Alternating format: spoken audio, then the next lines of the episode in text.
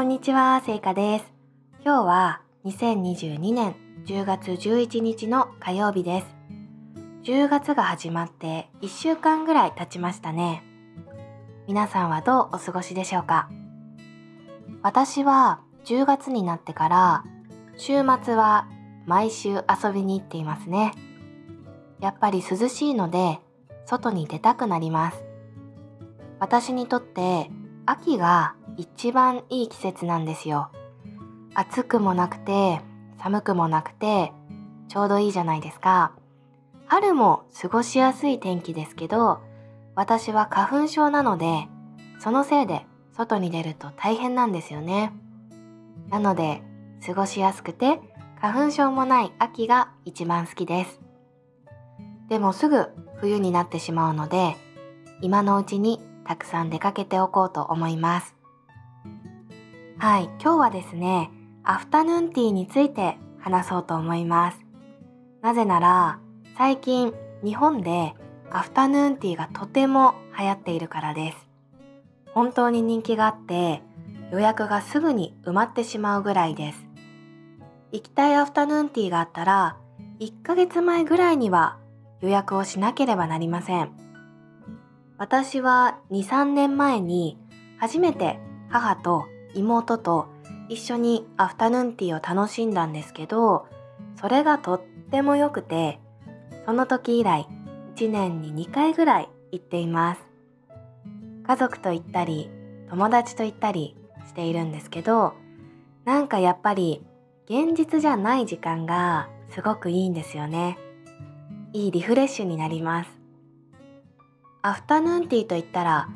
キラキラしたホテルで2時間ぐらいの間、スイーツとか紅茶を楽しむものですね。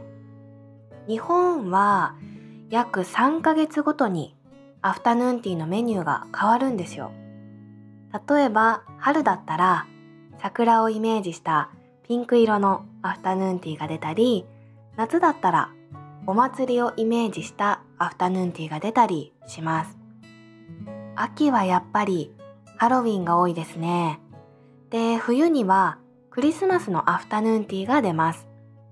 いろいろなホテルが季節ごとに新しいメニューを出すので、よくニュースにもなっています。タイトルは2022年秋のアフタヌーンティーのラインナップみたいな感じですね。私もよくそのような記事をインターネットで見るんですけど、見ているだけで全部行きたくなっちゃいます。全部可愛いんですよ。私は先週友達と一緒にアフタヌーンティーに行ってきました。私たちが行ったアフタヌーンティーの名前は、バイオレットアフタヌーンティー with ストリングスベアという名前でした。長いですよね。なんか紫の料理がたくさん載っているアフタヌーンティーだったんですね。どんな料理かというと、紫芋とベーコンのサンドイッチとか、紫キャベツとサーモンのキッシュとか、スイーツは巨峰ゼリーとか、ブルーベリーチーズケーキなどがありました。もう全部紫色の料理でした。さらにですね、それだけじゃなくて、可愛いクマのチョコレートが乗っていたんですよ。私はここ数年、クマがとっても好きなので、インターネットの記事で、このアフタヌーンティーの写真を見た瞬間、行きたいと思って予約しました。実際に見てみたら、やっぱりクマはとっても可愛かったですし、時期的に多くの料理がハロウィンのイメージで装飾されていたので、すごくテンションが上がりましたね。友達とたくさん写真を撮って、たくさん話して、たくさん紅茶を飲んで、楽しい時間を過ごしました。去年もハロウィンの時期に家族とアフタヌーンティーに行ったんですけど、やっぱりハロウィンモチーフのものって可愛いですよね。多分来年も ハロウィンの時期に行くと思います。